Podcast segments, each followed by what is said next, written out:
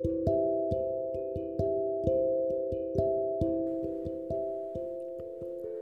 はようございます。お元気でしょうか？今日の聖書の時間となりました。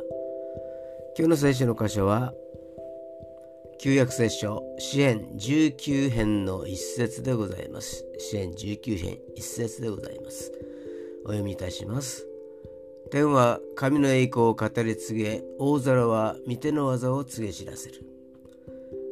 天はおいで大空を見て太陽を見上げ星を見つめ月を目で山を眺めてもそこに創造主なる神様を見いださないと虚しさが残るものです。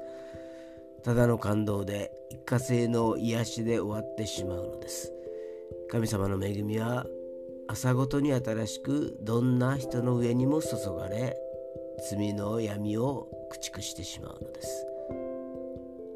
今日も主の恵みに満たされますようにそれでは今日という一日が皆さんにとって良き一日でありますように。よッしーでした。